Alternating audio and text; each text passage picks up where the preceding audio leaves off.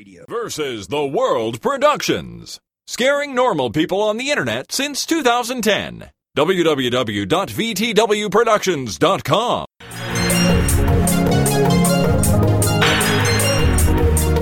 The following presentation is licensed under the Creative Commons Attribution Share Alike Non Commercial License. For more information on Creative Commons licensing, please visit www.creativecommons.org.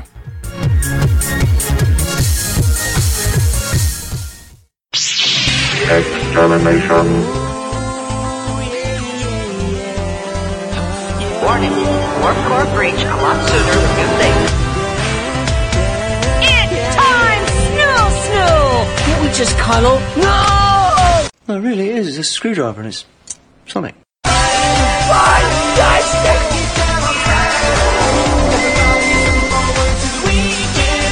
Don't make me angry. You wouldn't like me when I'm angry.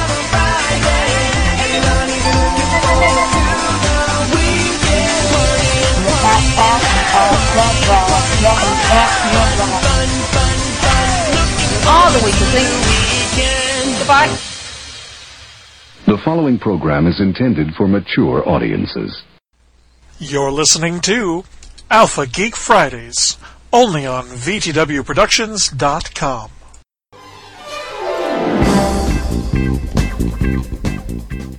Hello and welcome to another edition of Alpha Geek Fridays. This is for Friday, December 9th, 2011. And massive props and shout outs to Ursa Heil from Versus the World Productions for that amazingly cool new intro that I think we'll now be using for, well, forever pretty much because it is awesome. I am the other Todd, known to some of you as Gnomewise, and joining me through the miracle of the internets, my man in Canada, Joel Duggan. Welcome to the show. Thank you, sir. Thank you, sir. How's it going? I am still kicking. How are you this fine early Friday morning? Well, not so early for you because you are way, way far east in the land of crazy moon time. Yeah, I'm in the future. It's uh, 11 o'clock here, and the sun has just come out. Looks like it's going to be a nice day. It's chilly here in Halifax again, uh, which is uh, a little bit more normal than it has been. It's been unseasonably warm for the last few weeks, so it's actually kind of nice to have some fall in the air. And I've got some Christmas parties to attend later on in the weekend, so it's feeling festive. Festivus for the rest of us? No, that's something completely different, isn't it? Mm-hmm. I would appear to be doing it wrong. Our first segment here, for which I still need to record an intro, intro now that we have actually named it, or have we named it? Have you have you accepted my declaration of name for segment one that I did in uh, in Google Docs there, Joel? The nerds in the news. Nerds in the news. Exactly. It needs it needs kind of a, a, a Mr. Scott Fletcher treatment to it. I think. Yeah, yeah, I think so. Um, I'm okay with it. Sounds sounds fine to me. I can't do his voice without hurting myself because he is a professional and I am not. Yeah. Ow. Ow. Alrighty, so from the Nerds in the News department, and thank you to Boba Fetish and Fangs, who both contributed greatly to the Alpha Geek Fridays research thread on the forums at Versus the World Productions. Woot, and thank you, you guys. We have my near and dear to my heart that I'm big fans of, the Mythbusters. Yeah, they um they tried to kill somebody this last week. Uh like more than usual. They apparently were doing yet another cannon uh, based myth and were out at their favoritist place in all the universe, the bomb range, firing said cannon. And their aim was slightly off, shall we say? Or the uh, cannonball took, I think, what they referred to as an unfortunate bounce.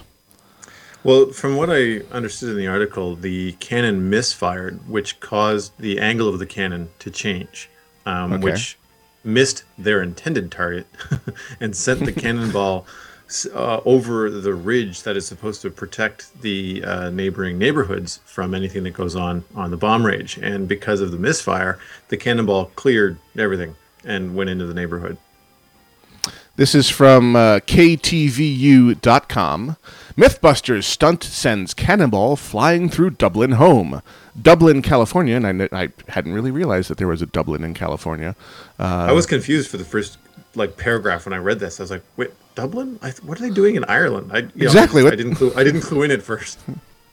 I, I did the exact same mental leap of, huh? I didn't. I thought they didn't do worldwide travel very often on MythBusters, but a reality television stunt that went awry sent a cannonball careening into a residential Dublin neighborhood late Tuesday afternoon, punching holes through the front door and a wall of a home and smashing a minivan's window, but luckily leaving area residents unharmed. Now let's back up the truck on that one slightly. It didn't just smash against the side of the house and damage the stucco. It punched through the door, flew through the interior of the home and out the opposite wall before slamming into a minivan and coming to rest inside the minivan. Holy crap, Batman.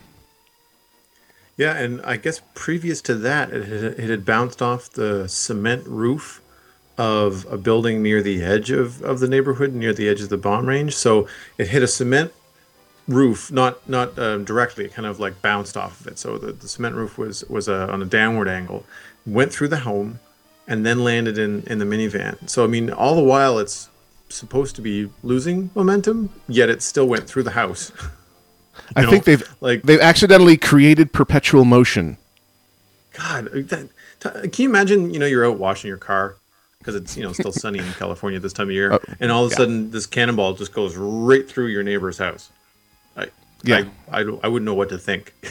You know, Nothing- like, nothing in my upbringing would have prepared me how to react at that moment in time. It would be like my wife suddenly transmogrifying into a fig. There's just nothing there. Is it uh, uh, uh, does not compute.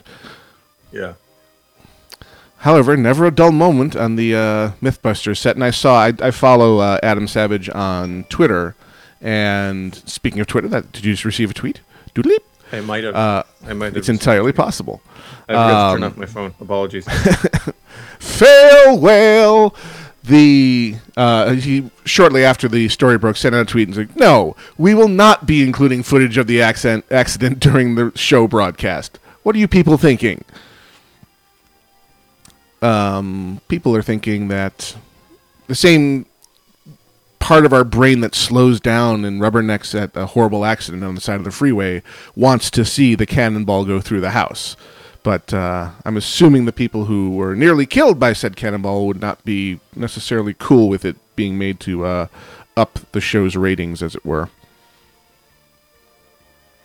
Yeah, I think um, in the article they said that the um, one of the senior producers immediately went over to um, the the residents that had damaged property or damaged homes and was speaking with them about being the liaison between them and their insurance brokers and all that kind of stuff to make sure that Right. you know the they were taking full responsibility for it. they've had similar experiences in the past where the shock wave from some of their explosions has damaged windows and you know dropped pictures off of walls. And they, they did the same kind of run around the neighborhood and make sure everyone was okay and make sure that everyone knew who to contact to be compensated for any damages. So they, they they definitely have the right attitude of hey hey we just broke all your stuff. Let's make that right for you. And it's it's it's just good it's good PR but it's also simply the right thing to do. So it's nice to see big corporation actually taking a a, uh, a proper attitude rather than oh they shouldn't have built that house there. How dare they be near a bomb range? What did they expect? Yeah, well, I don't think anybody is expecting cannons. In- Well, you just weren't thinking outside the box. Exactly. Yeah. that ain't right. All right, you what? uh You had picked a couple of these to be yours for today. What do you want to run with next here? Um, well, I might as well get into something um, that kind of had my my, I guess my feathers ruffled this morning. Was the story uh, that um, Apple denies claims that Siri is anti-abortion, and it's this article that's written with, I don't know, it has some obvious reading between the lines stuff kind of put into the article. It's basically saying that you know, like someone was, if you ask Siri, I'm not sure whether it's been someone that, that was actually pregnant and was looking for uh, a clinic to either um, speak with a doctor or talk about an abortion or whatever. But Siri didn't give um, the proper information. It gave um, it either didn't know where the nearest abortion clinic was, or it also said, "Well, this is sort of what you're looking for," and gave the name of a um, consultation clinic, as in like people that are not anti-abortion, but you know your options. Basically, um, it sounded as if Siri had an opinion, which of course is ridiculous. But everybody that you know, this is a hot button topic, so everybody that's on one side says, "Oh, well, Siri is, you know, not giving the proper information for the women that want to make their own choice," and it was just, it felt like such an obvious um, slant, you know. Uh, and, and Apple was was quick to say, like, look, Siri is in beta. It doesn't always work. There are lots of other things that you can ask it that it will give you either the wrong information or will simply say, I don't know. And in this particular case, the answer was, I don't know, but I think I know what you're looking for, and here's something similar. And somebody that you know has strong um, beliefs one way or the other just kind of took it, I think, the wrong way. Yeah, and actually, in subsequent stories, some deeper digging was done because the referrals it was giving were absolutely to anti abortion organizations that have done hardcore search engine hacking to make sure that they are always top of the results when people search for abortion clinic. And Right. they really misrepresent themselves as a, or strongly hint that they are a facility where abortions are performed. And when you visit these places, they look like you would expect a medical clinic to look. And what it actually is is a series of interview rooms where they beat you over the head with why are you killing your child? Why why are you trying to end the life of this baby? Wouldn't you rather see these options for having your child? And there's never any hope of them ever getting an abortion at that place because they're not an abortion clinic. They are a, f- a fundamentalist religious group attempting to stop abortions. But it's because they have manipulated the search engines so expertly that Siri, which dr- is built on top of the search engine technology, It's gives these as right. It just says, well, when I search for abortion clinic, these are the top five hits that I get. And it just believes what the search engine tells it, and it relays that information. And people were interpreting that as, "Ooh, Siri is trying to direct these poor women to non-abortion facilities," and in fact, it, they're leaning towards the religious right and trying to and I I don't understand the technology, but I'm going to make a major news story out of it because it makes for good headlines. Yeah, yeah. I mean, and the news article was um, uh, from BBC. So, and that's why I was surprised. I thought it was going to be a little bit more. What's the word I'm looking for? Balanced, I guess, in the presentation of the argument because they didn't mention anything like that in the article. Yeah, and that was uh, information that came out in later days when people looked more closely at wh- what was actually occurring there, um, instead of just going instead of just reaching for the looking at the surface of what was occurring and not digging any deeper than oh I asked Siri for this and it gave me that, and never asking why did Siri give me this? Just oh Siri gave me the uh, result that pointed me to the anti-abortion people, and Siri must therefore be biased. And hey, that's a good headline, so I'm going to stop looking because I might find something that makes the headline not sensational. Yeah, I mean, But I I'm not bitter. People should just be no, not at all. Tell us how you really feel. Mm. Um, what I, it, the thing that I find so interesting about Siri is that like it's it's getting, it's so close to Star Trek. Like it is, you're just you can you can taste it. You know, it's Yep. you know it's not perfect. I know it's it's still in beta and all that kind of stuff. But there's just that that feeling of we're so close to just looking down at our phones and going computer Hello, find computer. the nearest Taco Bell. Like you know, and and you can do that now, but it just you just you need to it needs to have just that little bit more um, refinement and and um, the ability to possibly um, sort out these issues, like um, people scamming to the top of search engines from the other side. Right. Yeah, so Siri just needs to get smarter, which I have no doubt it will over time. Oh yeah, and you're absolutely right. I mean, I, I observe frequently that we're already living Star Trek, and the fact that Siri sounds a little bit like you know Majel Barrett as the computer from uh, Star Trek is probably not an accident, um, and the fact that it's moved towards understanding just conversational English better than any of its predecessors. Because I was doing voice recognition on my Android phone, but it was always, you know, basically single word. I would need to speak like this for it to understand me. And what Siri brings to the table is you can go beep, you know, hey Siri, find me an Italian restaurant nearby. And that's all you have to say. You, you talk to it like you would talk to a person, and you've got a reasonable expectation that it's going to understand you and give you a sensible result. That's Yeah. huge in the comfort level um, department for a human interacting with a computer. Oh, very much so. I mean that that'll and what it, what it does is I mean there's there's geeks like us, but then there's you know our parents, uh, eventually grandparents, um, that will be able to use these devices without having to worry about you know special commands or anything like that. Yeah, and that's uh, kind of the, one of the the holy grails of computer interface is the reliable voice interface that understands accents. This because Siri does not do accents well, um, which is not surprising because it's a computer and there's only so much you can. And it's it's a pocket computer, not- but it's actually one of the other beautiful things about Siri is it uh, transparently is using cloud computing in a handheld device because the actual voice recognition does not occur on the iPhone.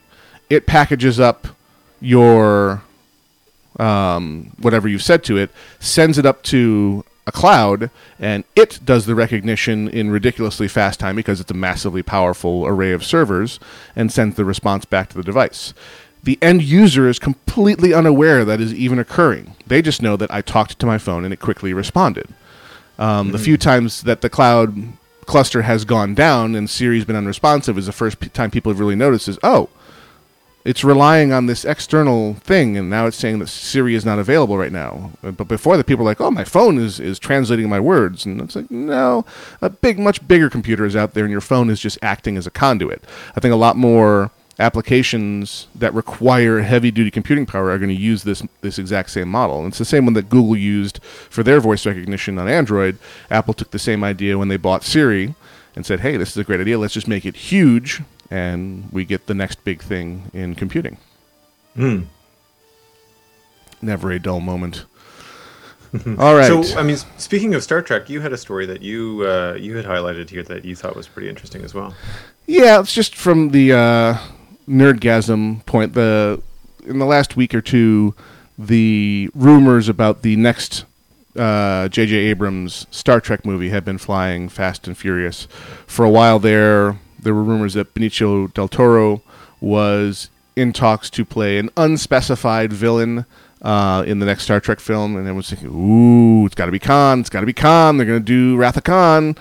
And later the week, basically the talks appear to have fallen apart, and Del Toro is no longer, you know, has, has come out and said, "I'm not really talking to them about that anymore." It looks like it's not going to go forward. But people now have Khan on the brain as being at least a part of the next Star Trek film. And It, it's funny, Go like. I didn't, uh, I don't see Del Toro as a good Star Trek villain, and I didn't like um, the Romulan guy that they had in the first movie. Like I thought the cast in general was great, but for whatever reason, I just I didn't like the villain in the movie. It wasn't all that. I don't know. It didn't seem as inventive as that could have been. I mean, Nero was kind of a cookie cutter bad guy. Um, just a, a very simple eye for an eye kind of motivation. Um, you, know, you you let my planet be destroyed. I'm I'm going to destroy all of your planets because I'm freaking insane and have a giant ship. And that's the that's the sum total of the depth of the character. So I, I can see why you that would be unsatisfying to you. Yeah, like I, I just and the other thing is like I didn't um I can't I'm trying to I'm struggling to remember the actor's name. Chat room, if you know, you can help me out. Yeah, Tadpool, uh, help us out there. Um, but I- in, in in in the interim, it's um, I just I don't find him mean. Like he's he's he's not convincing as an angry actor. Like you you know you just don't get threatened by him. Do you know what I mean? Yeah, I mean, he was in. I mean, he played uh, Bruce Banner in the original uh, attempt Yes. to uh, adapt the Hulk, and I had a hard time with that as well. It's Eric like, Bana, uh, right? Eric Bana. There we go. You're Yeah. right. Um, he's not a bad actor. Just in these roles, is like uh, I'm having a hard time wrapping my head. I mean, there were some moments in Star Trek where he was pretty good. Um, I loved when he was interacting with Captain Pike initially on the view screen, and you know Pike is all official. You know, stand down, and we'll we'll open talks with Romulus. You've declared war on us, and um, who am I? And Nero says, you know, who am I speaking to? And I'm Captain Christopher Pike, United Federation of Planets. And Nero's response is, "Hi, Chris. I'm Nero." It's like, wow, there's absolutely no respect there at all. That's kind of fun. Yeah, yeah. I guess I, I, know, I always find that kind of stuff weird on on Star Trek, where they just sometimes they're they speak very official, and then other mm-hmm. times it, they just com- they, they completely lose it all, and it just it feels like feel like the universal translator might be losing something in the translation. You know, like it's like I don't know if he's really going to sound like that. You know, and that's the thing. Like he didn't again, he didn't sound threatening. Like to me, it would have Right. been. I I understand what you're saying about the disrespect, but for me, I feel like it would have been more aggressive for him to continue to use Captain Pike, but use it in a very you know um, condescending tone or or uh, more aggressive way of, of speaking to, to Pike, as opposed to just like, well, hi Christopher, mm-hmm. how are you? And you know, it's like, what what. When did this turn into, into uh, was it that uh, radio show that was on TV, uh, news radio? Oh God, yes. When did, this, when did this turn into news radio Star Trek? Like what? No, I don't want this. Yeah, No. so I, I I preferred all of the. Well, I mean, I like the good- the good guys anyway, but I, I like the good- guys in, in, in that movie a lot better.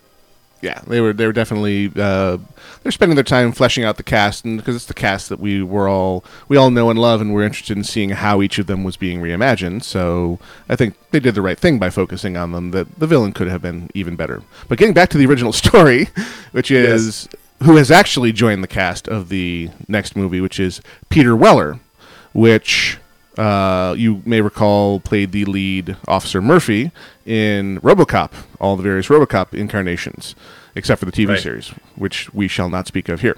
Um, and again, unspecified villain uh, character is all we really know, and I kind of love all the various news outlets that are saying, "Oh, Peter Weller in his first venture into the Star Trek universe." It's like, wow, you guys don't remember him being the main villain for the last several episodes of Star Trek Enterprise, do you?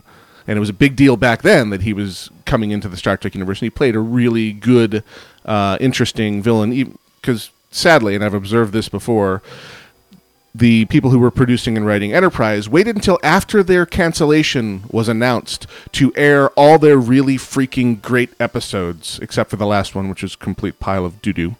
Um, so they had all the stuff you would want from a Star Trek prequel: the Green Orion slave girls, the the Orion Syndicate, um, the Tellarites, all the. I mean, they did the Andorians pretty well up to that point, but they all the fun great stuff from the 60s series that you could just wallow in as a fan they only really got into that in a fun way after they were canceled including um, this interesting character who was very xenophobic and very anti-alien and was a multi-billionaire so had the resources to do something about it um, was a, a fun two three episode arc villain and now he's returning to the Star Trek universe in Star Trek II, the unnamed movie, as unspecified villain number one. So I'm rather looking forward to seeing what they what they have in store for him that they wanted a Peter Weller type for.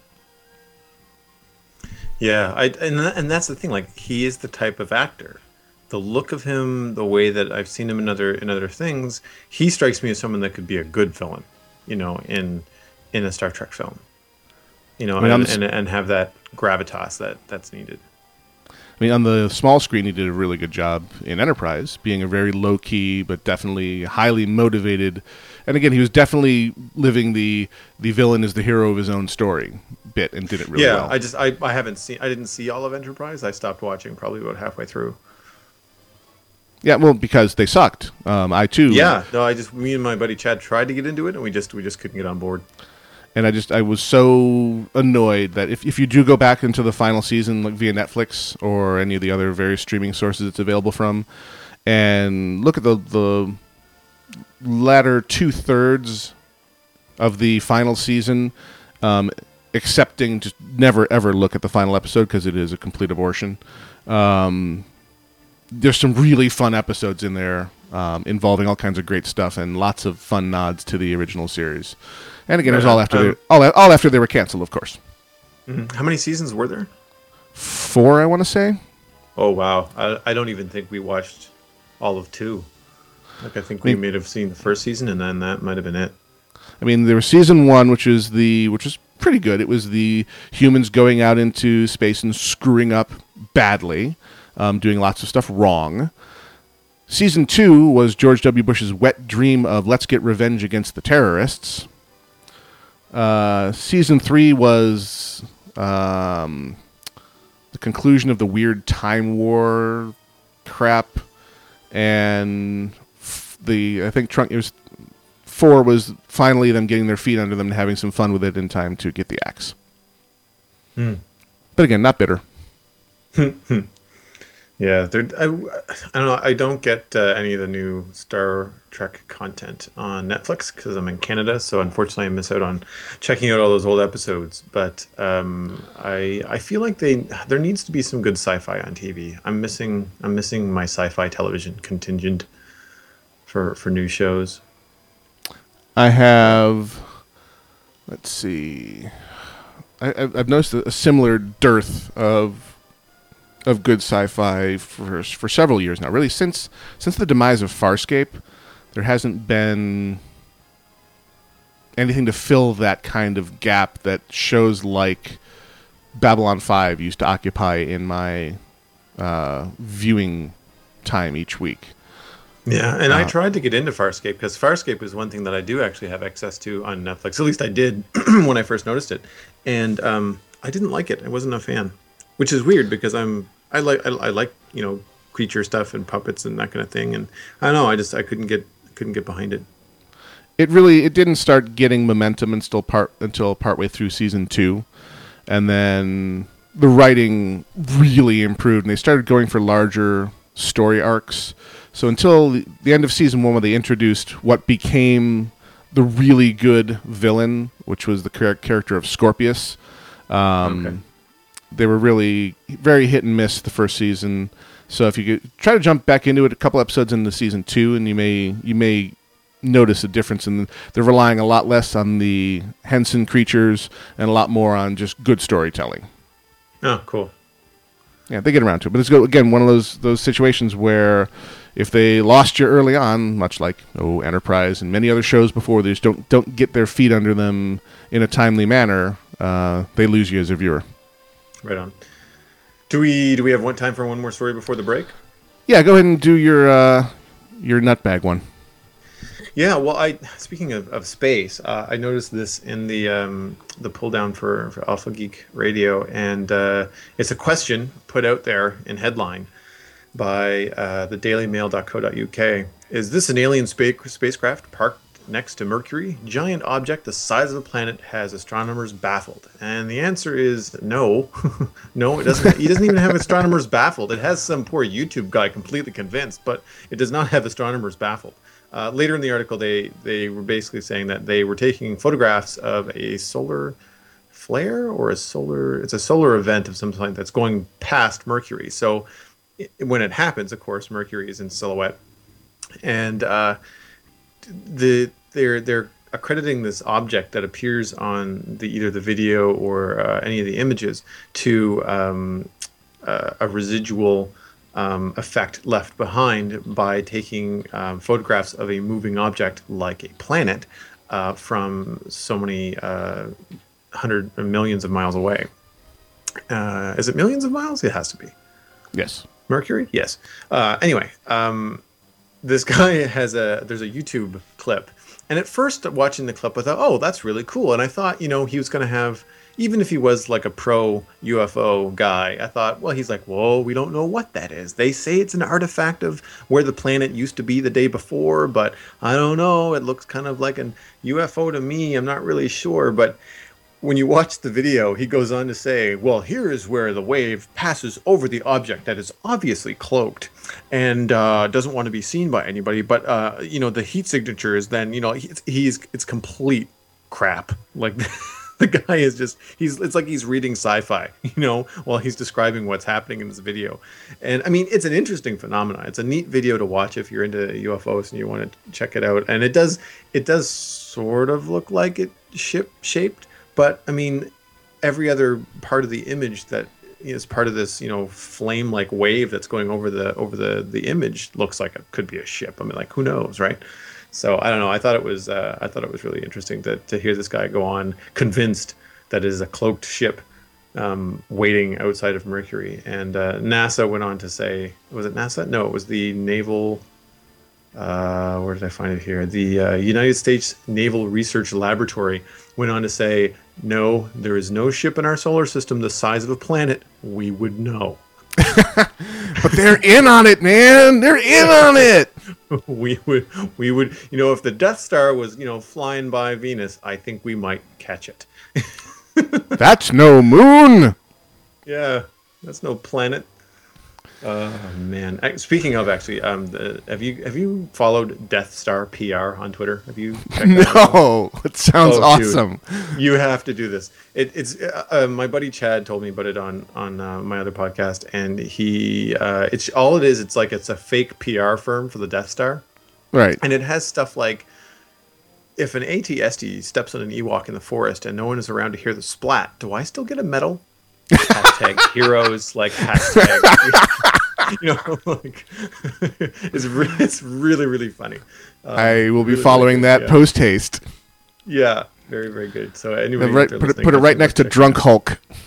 You follow Drunk Hulk? exactly. That's exactly the kind of thing that it is. It's, it's definitely the that that type of thing. Drunk Hulk and the goddamn Batman. Some of my favorite uh, fake Twitter feeds to follow. Yeah. All right, that brings us neatly to our first break to rest our delicate voices. Ahem, ahem, ahem. You are listening to Alpha Geek Fridays live on Versus the World Radio, VTWProductions.com. Check out all the fine shows on the Versus the World Network. Come to the show page and click on shows at the top of the page. You will be glad that you did. We shall return after this short break. We will pay some bills, and you get to listen to the great Luke Ski with Domo Arigato Bender Roboto. We'll be back right after this.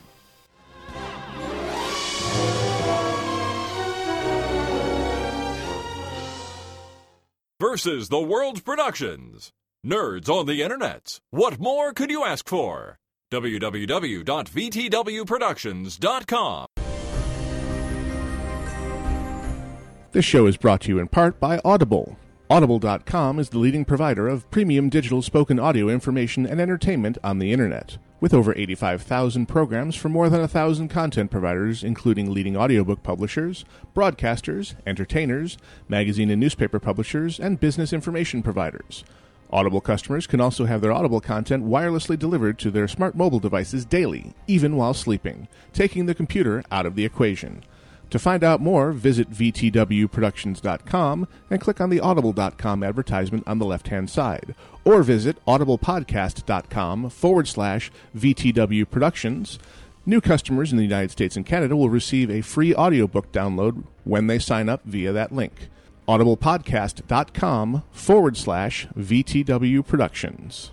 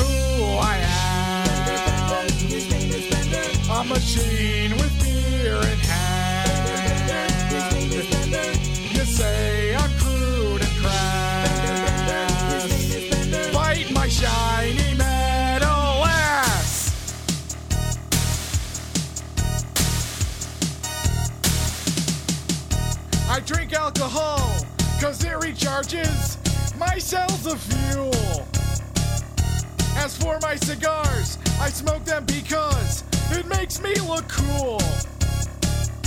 I used to bend things for a living. I kissed it goodbye. Now on a spaceship, I'm cooking grub for a meatbag named Fry. My best friend is Fry, the delivery guy. Watch Leela fly hey, I'm pretty good. I am a robot with some emotions like less sloth, and greed. I'll cheat at blackjack and get some hookers, all at some light speed. I'm loud and lazy, rude and obnoxious, but still I'm the tops. I show up for work just to have some place to hide out from the cops. I'll bust you in the chops if you call the cops. Hey, that includes you, pops. Breathe, goodbye. Ah, Jesus, the cops.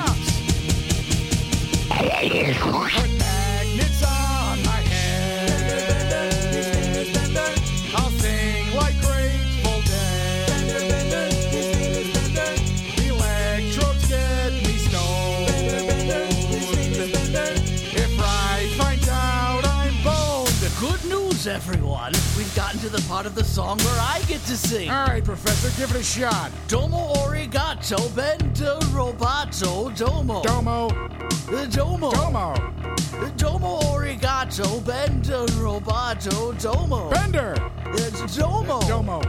Uh, Dice of a tomato, bender robato, The gangsters call him Otto, bender robato. A bus driver named Otto, bender robato. On the show he's Nato, bender robato.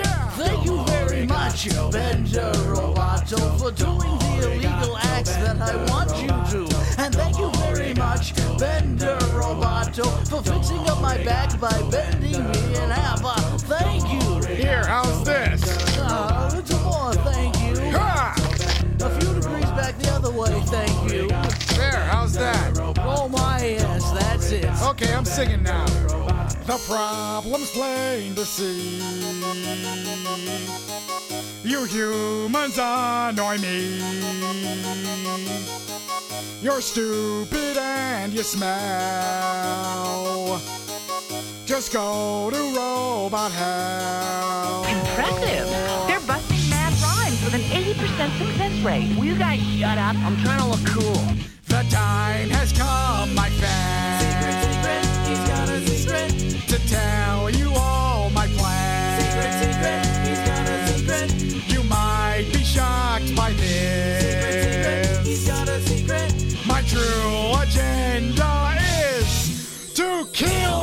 Humans, kill all humans, kill all humans, kill all humans. Kill all humans. Nah, I'm just kidding. You're all right. Hey, sexy mama. Want to kill all humans? Hello, this is John Scalzi, and you're listening to Versus the World Radio.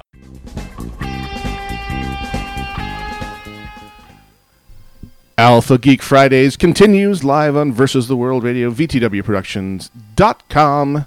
And Joel has come to me with something he found on the YouTube. What do you got for us? Well, earlier this week, uh, presidential candidate Rick Perry in the U.S. posted a controversial, I guess, commercial about his beliefs and what he plans to do with his campaign. And uh, most people that listen to the morning stream would have heard Scott's reaction and many people's reactions to it, which I shared. And uh, last night, just uh, buzzing around on Google Plus, I came across a post from David Scott Smith of the webcomic Space Base 8, and it is a response to Rick Perry's commercial. So if you've got that queued, then I think it uh, it speaks for itself. All right, stand by.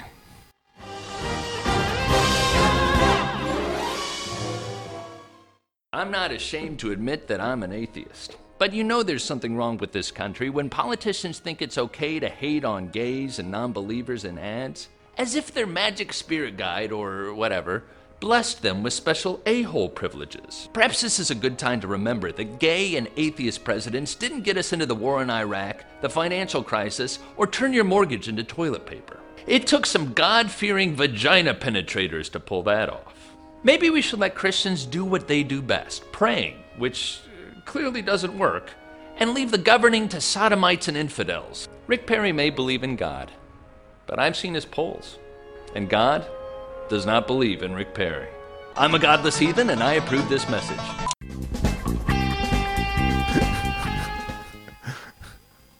That ain't right. It's great. I, I think my favorite part of the whole thing is the end. It's like I'm a godless, he, godless heathen, and I approve this message. It, it, it, just, it just it, it it goes to the other extreme to just illustrate how ridiculous the message from Perry really is. And Yeah. I think that's what I like so much about it. Like it just it, it's obviously um, poking fun at everything, but it just yeah, I, I really like the way that that it, that it was put together and how it just mimics what he was doing. He even has the, YouTube video actually has like the same kind of background. He's wearing the same kind of coat. I think it's uh, it's very it's very funny. Excellent. Yeah, the um, I've seen several different versions of this where they kind of strip away the artifice and they strip away the, uh, you know, the term God and they replace it with something like someone saying, you know, I, I, I will run the country in keeping with how I feel God would want me to, and then they'll translate that into, I will run the country the way the invisible man living in the sky tells me to in my dreams. Mm. It's like, ooh, okay, it doesn't sound quite as nice that second way. Uh, maybe we should think about no, this. Exactly. Yeah, I don't know. Messages like the worst part about messages like the one that Perry ran earlier uh, this week is that you know that there's a number of people out there that are right there with him. Yeah, and that's and that's what that's what I find is the scary thing about that. I mean, and, and we, I mean, I'm I'm not even in the country. I don't. It, it it affects me on a global scale, but it's not. You know, it's not my president or my country. So just- even I get put off by it. You know. It, it gives me the urge to reach for the drop-in panel for things like this. Yeah, you guys are, uh. You're kind of creepy. I think this may be a stupid idea. But that's just That's me. Actually, it's actually quite appropriate. A little bit. Yeah. Yeah. Okay. So we are officially uh, going straight to hell. Um, just thought I would alert you because In a handbasket. See y'all there. Yes, I am a god! might as well blaspheme while I'm at it. Uh, just you know, the complete package deal. And if we're gonna do it, let's do it correctly and all the way. Way to go, Yeah, when in Rome, right? I'm a gonna go to hell when I die. Oh yeah. We should probably move to a different topic now before I get any deeper into this hole I am digging for myself. All right. How about coffee? Coffee good. Yeah, we're moving into our kind of our happy holidays segment. It being uh, getting deeper and deeper into the December, and our friends at Starbucks would like to kill us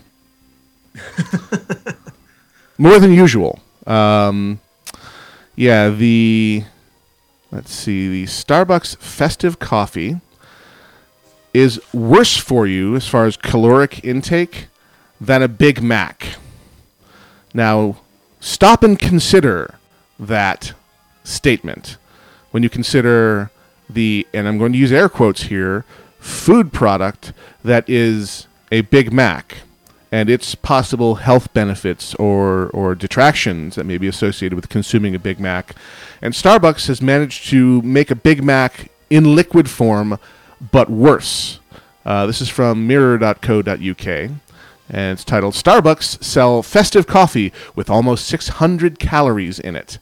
High street coffee giant Starbucks is selling a special Christmas drink containing a huge 579 calories, almost 90 more than a Big Mac. The Venti Eggnog Latte, on sale for £3.55, carries an astonishing 73.8 grams of sugar, the equivalent of 17 teaspoons and 10.3 grams more than the recommended daily sugar intake for an adult. Let's say that again 10.3 grams more than the recommended entire daily sugar intake for an adult in one Venti Eggnog Latte. I mean, and, and you can illustrate it too with it's 17 teaspoons. I mean, I put maybe a half a teaspoon uh, in my coffee in the morning, and sometimes I use honey, but most times it's just you know like a half teaspoon of sugar, just just to add that little bit of sweetness in the morning. And I would have to do that 34 times I don't know how much coffee would be left in my mug. I have an enormous coffee mug. Um, it is one my wife brought back from a trip to somewhere where they have the, what the the M and M's uh, tourist stores. This thing Oh, yeah. holds Mhm. about three normal coffee cups worth of coffee, which means it's just about the right size for me. For my, because I have one cup of coffee a day, but it's this cup of coffee, and I only put I only put two teaspoons into that monster, um, and then a ridiculous amount of cream because that's how I roll. But yeah, what the hell, Starbucks? I bet you it tastes great. Yeah, oh, and I've had them. I, I like myself a uh, uh, an eggnog latte. Uh, I, I think my personal holiday favorite happens to be the gingerbread latte. That that is a really nice, really nice drink. But the, the one thing that they they are quick to say here is that I mean they're talking about a venti. I don't know anybody that gets a venti latte. I've seen venti coffees go around, but a venti latte I can't drink it before it's stone cold. Right. So um, I I find that it's the largest size, yes, but I don't. I think their grande is probably what they sell the most. Not to mention, every time that I'm in a Starbucks and I am behind any number of regular, you know, uh, Star Starbucks goers uh, in front of me, I always am baffled at the length of their order.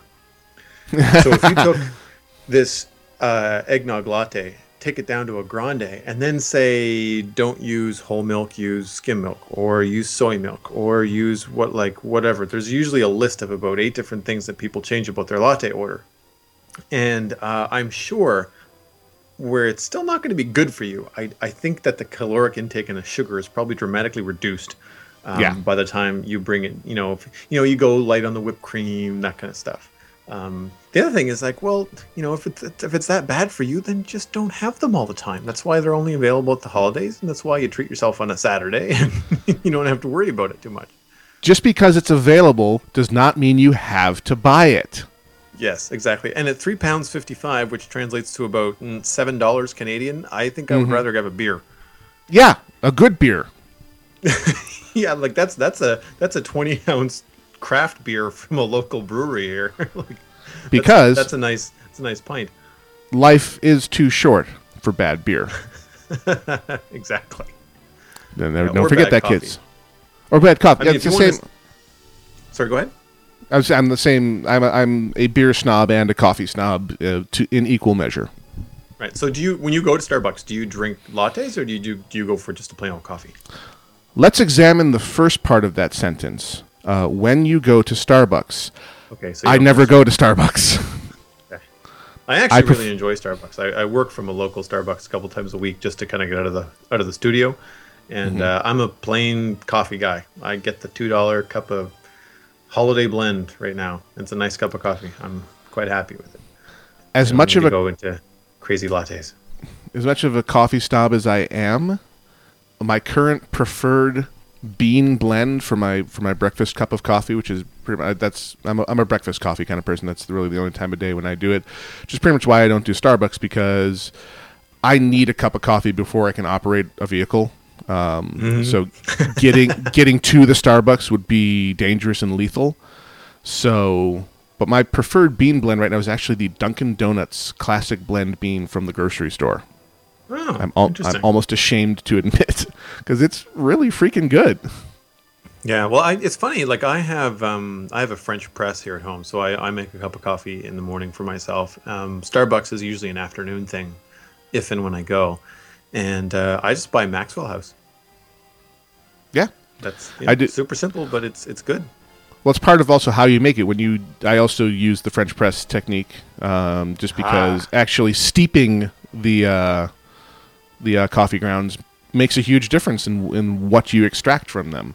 So as, as I said, I was you know, coffee snob. I'm more of a coffee technique snob, I should say, because I when I go up to the secret mountain lair, I have probably a two year old Uber container of uh, Folgers grounds, you know, that was ground and you know sealed sometime in the distant past, and it is still possible.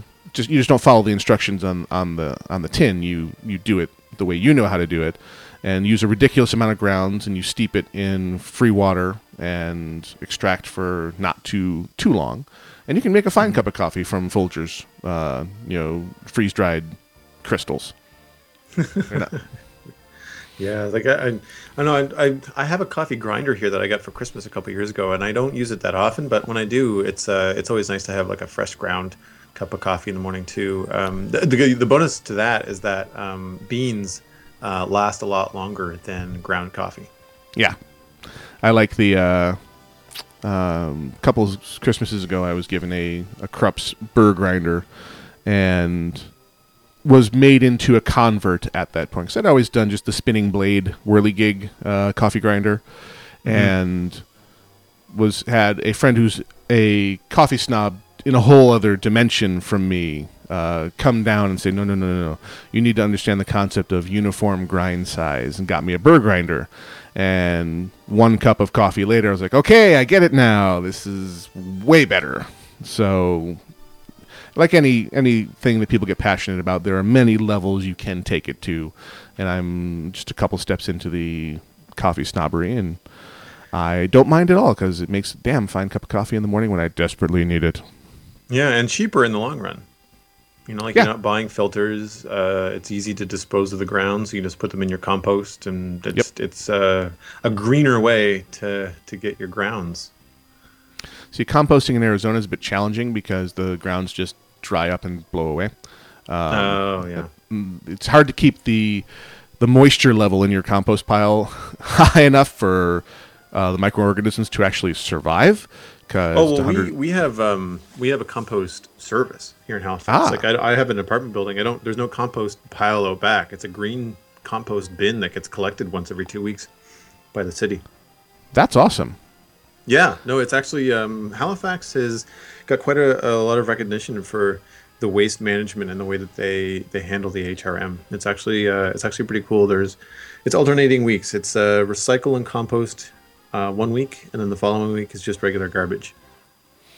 Yeah, we've got uh, trash bins and recycle bins here in Arizona, and we just they both get picked up every week, just on different days.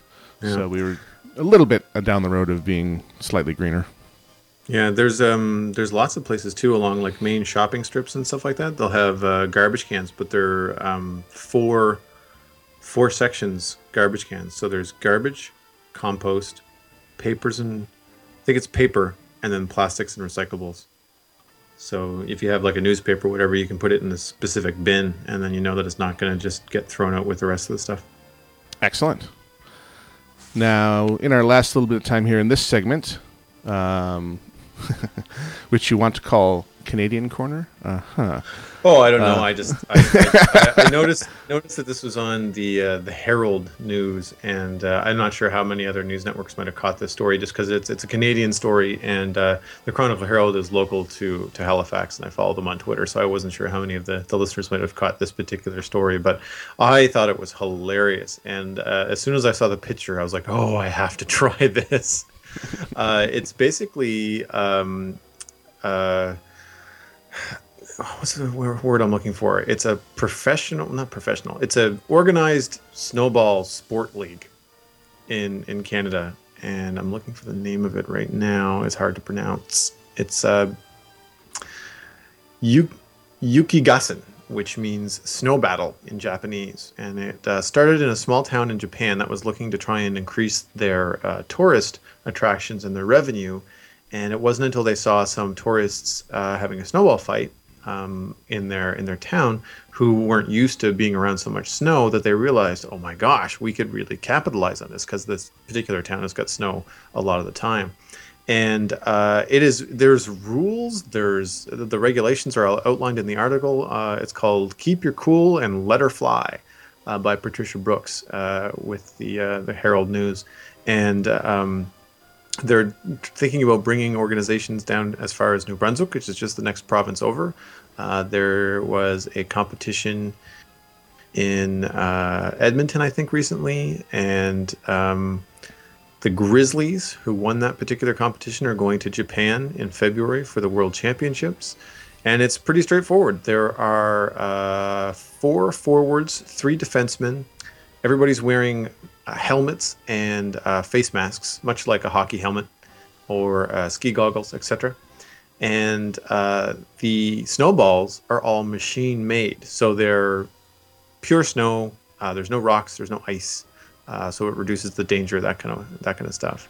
And the rules are such that um, you have to capture the enemy's flag on a court of 10 meters by 40 meters, and um, only defensemen can touch snowballs. They then have to roll or hand them to forwards, and forwards are um, then given the task of uh, firing snowballs on the other team. Uh, once you're struck with a snowball, an official will ask you to leave the court. There's three periods of three minutes apiece, so it's a high flying, high energy sport, and uh, it's got a cheap licensing fee for cities that are interested. It's 250 bucks to license um, the the game to have uh, a tournament in your town, just to kind of encourage people to get to get outside and, and get active with it. And I think it would be a lot of fun. It's like snowball fights meets dodgeball. See, leave it to Japan to to do exact, you know, to make this into a codified sport. It always amazes me what, what people are prepared to do as an organized sport or just as a you know and as a regular event. Uh, the running of the bulls in Pamplona springs springs to mind. There's also another city in Spain where they have a massive tomato fight every year with the surplus tomatoes from the tomato harvest. Uh, yeah. We humans, we're- a wacky bunch, are we not?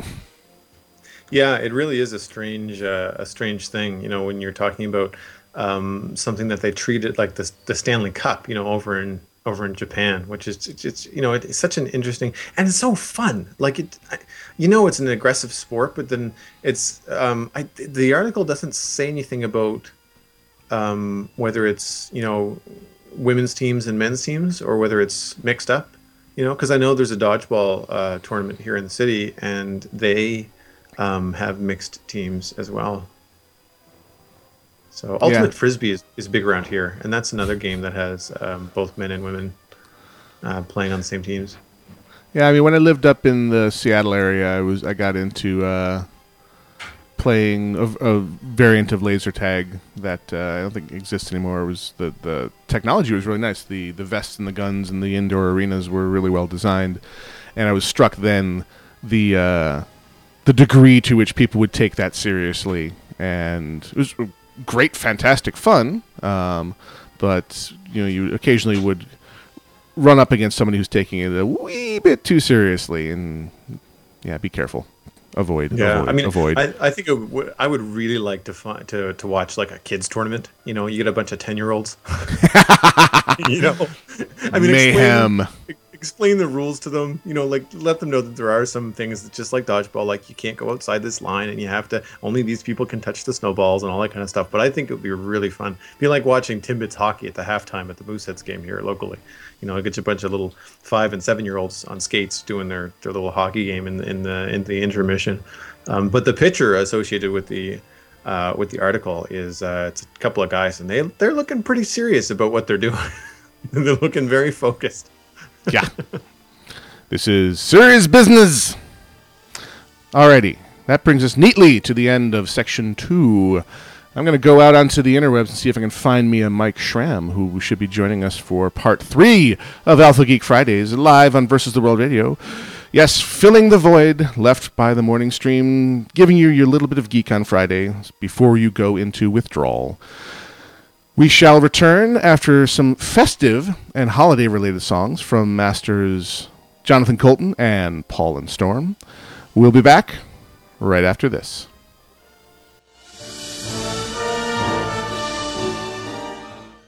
Versus the World Productions. Podcasts and blogs by geeks for geeks. www.vtwproductions.com.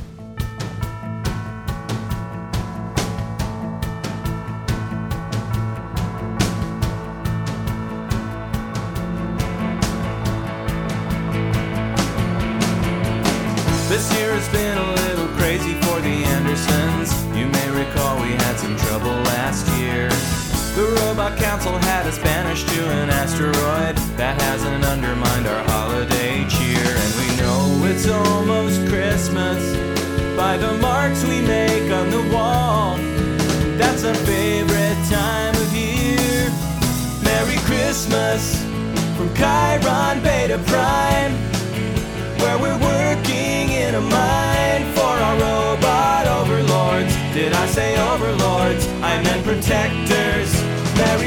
Christmas from Chiron Beta Prime.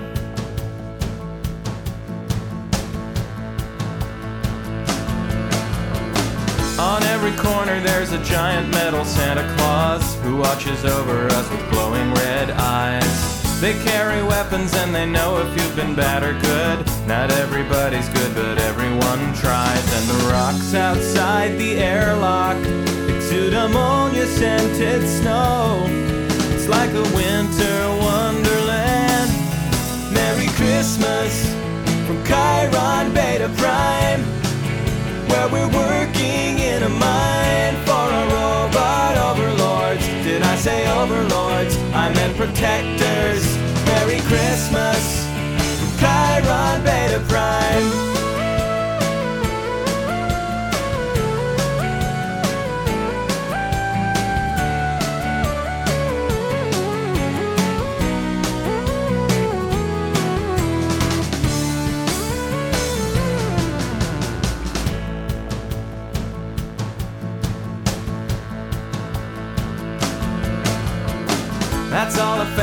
News that we're allowed to talk about. We really hope you'll come and visit us soon. I mean, we're literally begging you to visit us and make it quick before they. Message redacted. Now it's time for Christmas dinner. I think the robot sent us a pie.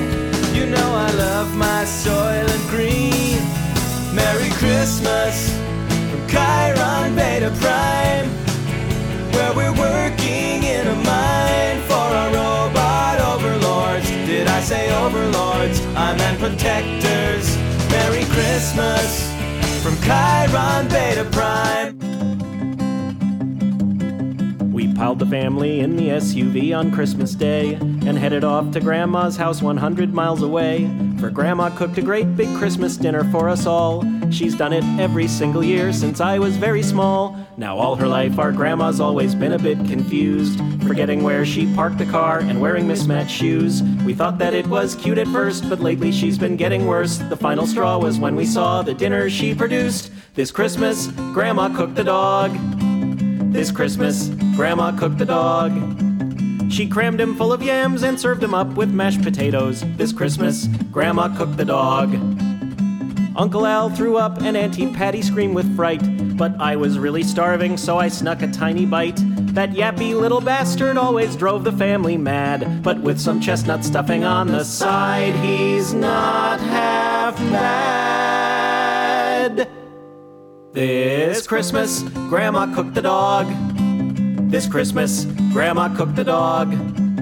Turns out that Chardonnay's the perfect wine with Cocker Spaniel. This Christmas, Grandma cooked the dog. Sing it, Grandpa. This Christmas, Grandma cooked the dog. This Christmas, Grandma cooked the dog. We don't know where the cat is, but dessert is on its way. This Christmas, Grandma cooked the dog. This is Scott Johnson, artist of Extra Life at myextralife.com, and you're listening to Versus the World Radio.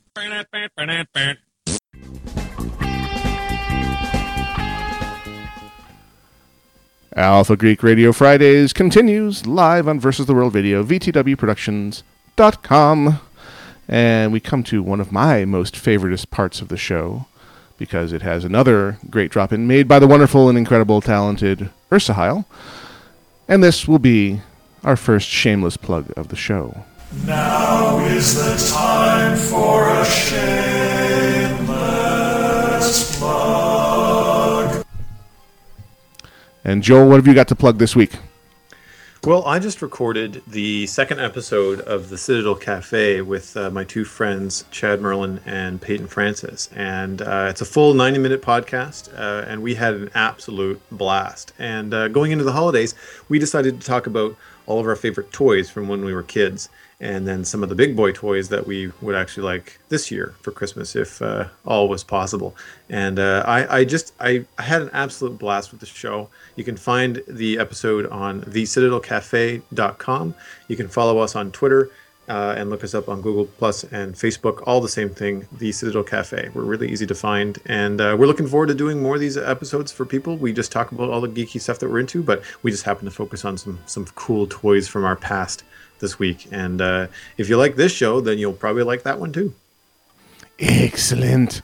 Uh, in the spirit of shameless plug, I wanted to shamelessly uh, request from our listener base. We're looking to uh, flesh out our sound effects drop in board here with uh, fun snippets from nerdy television shows, geeky movies, fun stuff like that. Um, please go forth and create MP3 files. If you do not have editing software, you can do a Google search for Audacity, which is a great uh, multi platform, open source, free audio, audio editing tool. Which, with some very simple modifications, uh, which are spelled out in great detail on the download site, uh, be set up to export MP3 files. And send in your favorite drop ins to Fridays at alphageekradio.com. That's Fridays, plural, at alphageekradio.com. Also, we are always looking for uh, good nerd appropriate music to play during our music breaks. Uh, the important caveat is that it be music that we can play without fear. So things not associated with the RIAA or the MPAA or any of those other AA type organizations, also known as the jackbooted thugs, who would try and come shut us down if we dared to touch their music. So ideally, something that is Creative Commons licensed. Uh, that allows, as long as we do attribution, we tell you who the song is by, and that we don't collect money from you for the privilege of listening to it. So uh, we usually do things in the uh, non-commercial share-alike category of Creative Commons. If you want more information on that, go to creativecommons.org, which is a great way, and that's the way that we release our podcasts, um, so that people are free to use our content in the creation of other content as long as they attribute it to us, don't claim it as their work, and do not charge other people money for what we have given them. And it allows us all to cross pollinate. And we're always looking for great music to include and promote. So if you have a band of your own, um, or if you know of someone who's looking for some free internet promotion, send us their information. Send us some links to downloads, and make sure that we, uh, if it is something where we need to receive permission from the artist, that we know who to contact to get that permission on file. And we will expand our music library thusly. So again, send that information into Fridays at alphageekradio.com. That is Fridays with an S at alphageekradio.com. Now, Joel has a story about a man in a gorilla suit. Yes, you heard me right. Well, it was one more story that popped in uh, to the research thread on uh, versus the World Productions on the forums there, and it was a, a man in gorilla suit goes ape in Little Caesars repeatedly, and uh, the message happens to be from the Huffington Post. Um, this is what happens when a gorilla goes ape in a pizzeria. Pizzeria, excuse me. Someone wearing a gorilla suit has repeatedly burst into Little Caesars restaurants in Michigan and dumped sand on the floor. Uh, the most recent incident occurred at around 11 p.m. on November 25th when the ape, who is described as standing between 5 foot 8 inches and 5 foot 10 inches 5 foot 10 inches tall, emptied a bag of sand on the floor of an uh, eatery in Southgate, and authorities um, are still searching for, I guess, the culprit. Um, I I don't get it. I, it's What- funny, but What's the What's the message here, though? yeah, I don't know what the sand is for. Um, uh, yeah, it's a, there's there's no real indication as to what the the joke is.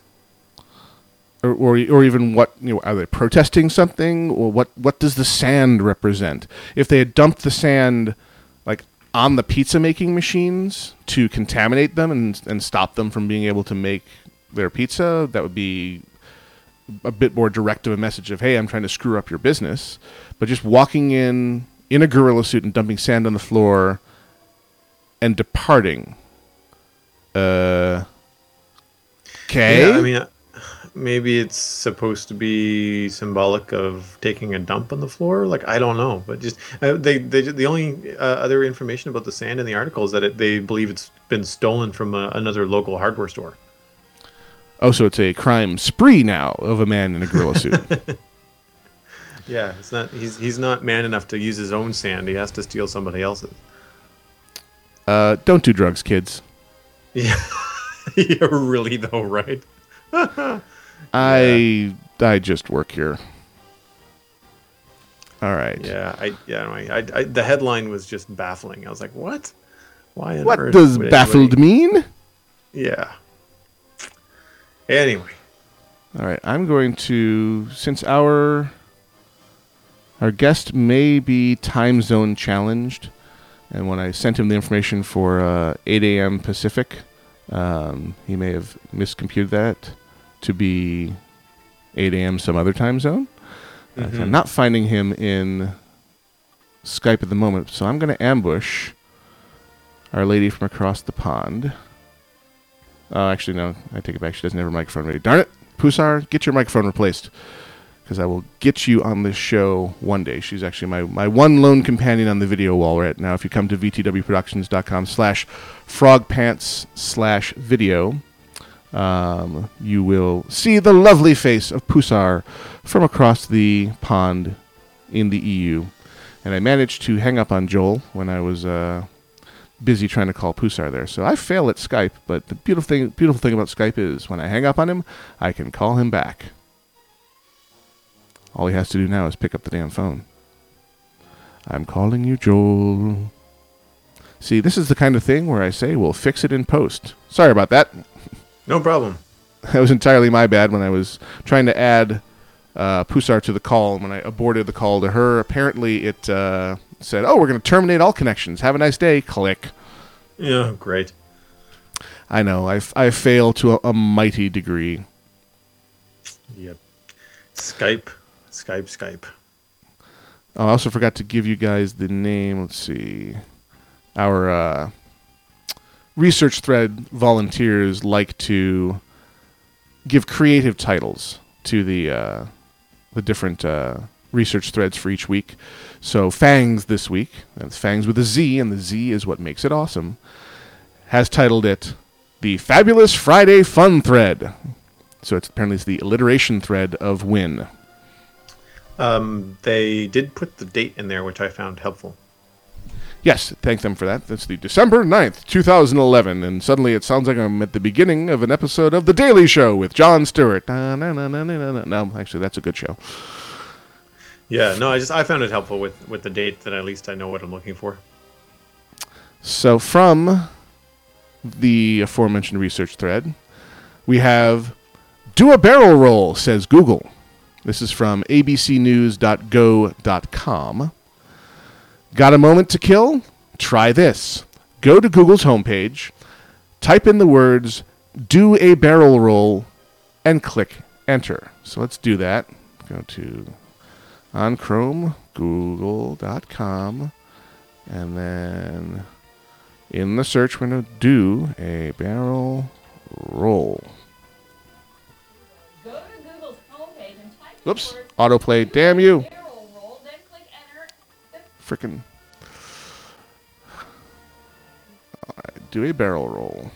Enter. Uh, all it does is search for the phrase do a barrel roll. That must have been a one day thing. Uh, no, it still works. Um, the problem is that I have like autocomplete for all my searches, so I can only get Uh-huh. do a barrel, and then it just kind of completes for it. What it does is the the screen does a barrel roll. It does a 360. Uh, yeah, I've got the uh, same autocomplete turned on on mine, so I've apparently have broken the internet. I'm gonna try it on a different browser. There it goes. Aw, how cute! Google Yeah, people I think- are. I feel are like that was uh, old. I feel like that might have happened around Thanksgiving. which makes sense that uh, ABC News would just be picking up on it this week. nice. I'm sorry, was that my out loud voice? Uh, yeah, I heard it. Ah, Unless I'm in me. your head, but then that's scaring me. So just- That's let- entirely let's, Let's just say it was your out, outside voice. Yeah. Okay. Whee! Yeah, the I've, I've noticed a trend over the years of uh, memes and that kind of thing are really slow to penetrate uh, what we laughably refer to as the mainstream media. Mm. Um, so stuff that is certifiably old news to those of us who dwell in the, the Twitters and the Facebooks and the Googles of the world, and God help us, the 4chans. Um, yeah, that uh, a month is about uh, average when it'll actually show up on as the the light and fluffy section of your local news or indeed national news. Look at what the crazy kids on the internet are doing now. And yeah, do a- I uh, I had a survey uh, that I was filling out the other day from my local paper. My father sent it to me. He's like, "Hey, you know, fill out the survey, and you might win an iPad for the draw." And it's basically just the the local paper gathering. Um, you know, information on on potential readers, how they consume the paper, how often they go to the website, that kind of thing. And it was like a five page survey. And I was like, I don't really know if I want to take the time to fill fill this out. I don't read the paper that much anyway. But it turned out to be very very simple because after the first three or four questions of like, do you read the paper in hard copy? No. Do you read the paper uh, in um, in, in on the website. No, how do you get the stories? Uh, Twitter. Like once he had answered the basics, everything else was like, if you read the paper, how do you feel about the you know the the size of the paper and blah blah blah like all these different things about the people that actually have a physical paper in their hands and i was like nope don't care don't care don't care don't care don't care don't read it so it turned out to be pretty simple but it was it was eye-opening to me like i i don't read the paper at all anymore i mean i, I don't have an ipad i have an iphone but i i prefer to consume things on twitter and and that kind of thing so i I don't know. It's it's one of those things that you know. It's uh, even newspapers. I feel are kind of slow to run the stories that I'm interested in. Yeah, I've got another story here from the uh, WTF reality uh, department. And this one is titled A Gas Mask and Armor Wearing Jogger Scared a Bomb Squad into Blowing Up His Mail. This from MercuryNews.com. San Jose Police. Man who caused post office showdown was jogger in unusual gear. Word to the wise maybe it's not the smartest thing to jog in what looks like a gas mask and body armor and then jam a package in a post office box. It could touch off what happened Tuesday at a busy San Juan post office on Lundy Avenue. A full scale police response complete with the bomb squad and a robot. But San Jose police said the suspicious looking jogger seen fidgeting with a package at a drop off box was only working out in hardcore, albeit odd looking, exercise gear. The guy said he was wearing a cardio mask, says Sergeant Jason Dwyer. It was his cardio day and he was trying to lose weight. That's not what post office customers thought when the man in the weird mask and vest was stuffing a package in a blue mailbox at about 12:30 p.m. The customer called police and in a flash, the post office was on lockdown until 4:30 p.m. with 150 employees and customers tucked away in the back. And it's got a picture here of Long Huang, 29 of San Jose, wears a cardio mask and weighted vest. Um, it does look, you know, fairly non-standard, but it is basically, yeah, looks actually kind of frightening. But uh, the response maybe s- slightly out of kilter with the possible threat. I know you, in this day and age, probably need to take every kind of reasonably uh, serious looking bomb threat seriously um, in this post Unabomber era. But uh, damn. Yeah, I think um, it's the same. There's a lot of places like convenience stores and whatnot will ask you uh, to remove any kind of like face mask or um, winter gear that covers your face when you enter the store. Um, you see those signs on malls and stuff like that all the time because I mean it's it gives people an immediate um, alarmed reaction when they see someone with a ski mask, you know, walking down uh, a shopping mall. You know, like But I was have to be skiing! of The social, yeah, no skiing. You have to be aware of the social implications of, of what you're wearing. I would imagine that a, a gas mask type thing would hinder your vision as a as a jogger. I, I would expect that he would be um, run over by a car that he didn't see coming before he was was blown up by anything. Yeah, and I'm curious as to what what does a cardio mask do for you? Does it deliberately limit your oxygen intake so that your um, cardiovascular system has to work harder to to populate your blood with oxygen? Uh, you know, it's probably the same concept as you know working out at high altitudes if you're going to compete at lower altitudes because you Yeah. you condition your lungs to work harder to extract oxygen, and then you give it lots of oxygen, and, and until it readapts to the lower altitude, it is a, a righteous conductor of oxygen. Um, Yeah, the the other thing it might might be um, used for is uh, warming up the air. Um, did they say whether he was in a cold climate? I'm assuming so. No, San Jose, California. Oh, weird. Not terribly around cold. here. Like I, I'm a jogger, and when I now that it's December, when I jog outside, like it takes a kilometer just to get used to the cold air. hmm I don't get that so much here in Arizona. Go figure. yeah, I don't imagine you would. Imagine you would. I mean, would it be? I mean, maybe dust, like because you guys had some big dust storms and stuff. Oh God, yes. Yeah. We have Yeah. we have no our, our particulate pollution here, even when there's not a dust storm, just from the amount of construction that happens here and just the environment. Um, working in IT like I do, I'm often cracking open computers and looking at the kinds of particulate crud that has accumulated on them, and it is damned impressive. Until you consider that, hey, I'm breathing that crap too. Oh, Yeah. Fun. Not so much. I'm going to die young. But happy. All right, I believe this concludes our broadcast day here on Alpha Geek Fridays. Joel, do you have any last things to plug or final comments for the Tadpool to listen to? Well, I mean, if you want to find out more about what I'm up to, you can check out my webcomic at starcrossedonline.com. I post all of my comics, uh, any kind of new things that I'm doing. Uh, podcasts are all listed there. It's kind of the hub for all that I'm doing right now.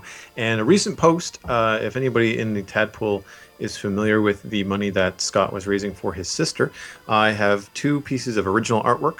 They are eight and a half by five and a half watercolors of Christmas monsters or Christmas aliens, I guess. And uh, they're both up on eBay until next Wednesday, and all proceeds will go to help Scott and Wendy. So if you're interested in picking up some of my art and helping out Scott and Wendy in the process, then uh, go check those out. Excellent.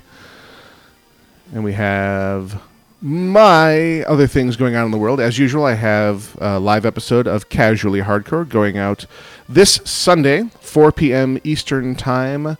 Uh, let's see, it's 9 p.m. GMT, I want to say, uh, or 2100 GMT, depending on if you're doing the uh, Orwellian clock. Um, and then also we'll be back next week, same bat time, same bat channel here for another fine episode live recording of Alpha Geek Fridays. Thank you again to Ursa Heil from the Versus the World community for crafting our brand shiny new intro that you guys heard at the beginning of this episode. Please send in drop in ideas, music ideas, show feedback, uh, research thread ideas to Fridays at alphageekradio.com. And I believe you can find our show page at vtwproductions.com slash alpha hyphen geek, or just come to vtwproductions.com, click on the shows tab at the top of the page, and click on Alpha Geek, which is where Alpha Geek Radio and Alpha Geek interviews hang out. The RSS feed is available there, and just the uh, auto player for listening in your web browser is available there as well. On the left hand side of the page, you'll find instructions for listening with mobile devices, iOS devices, Android, Blackberry, all those things are covered in there, so you can listen live during your morning commute or wherever you happen to be. I have been the other Todd, and joining me has been Joel Duggan. We will be see you back. Uh, hmm, fix it in post. We shall return next week at the same time. For now, we are out of here.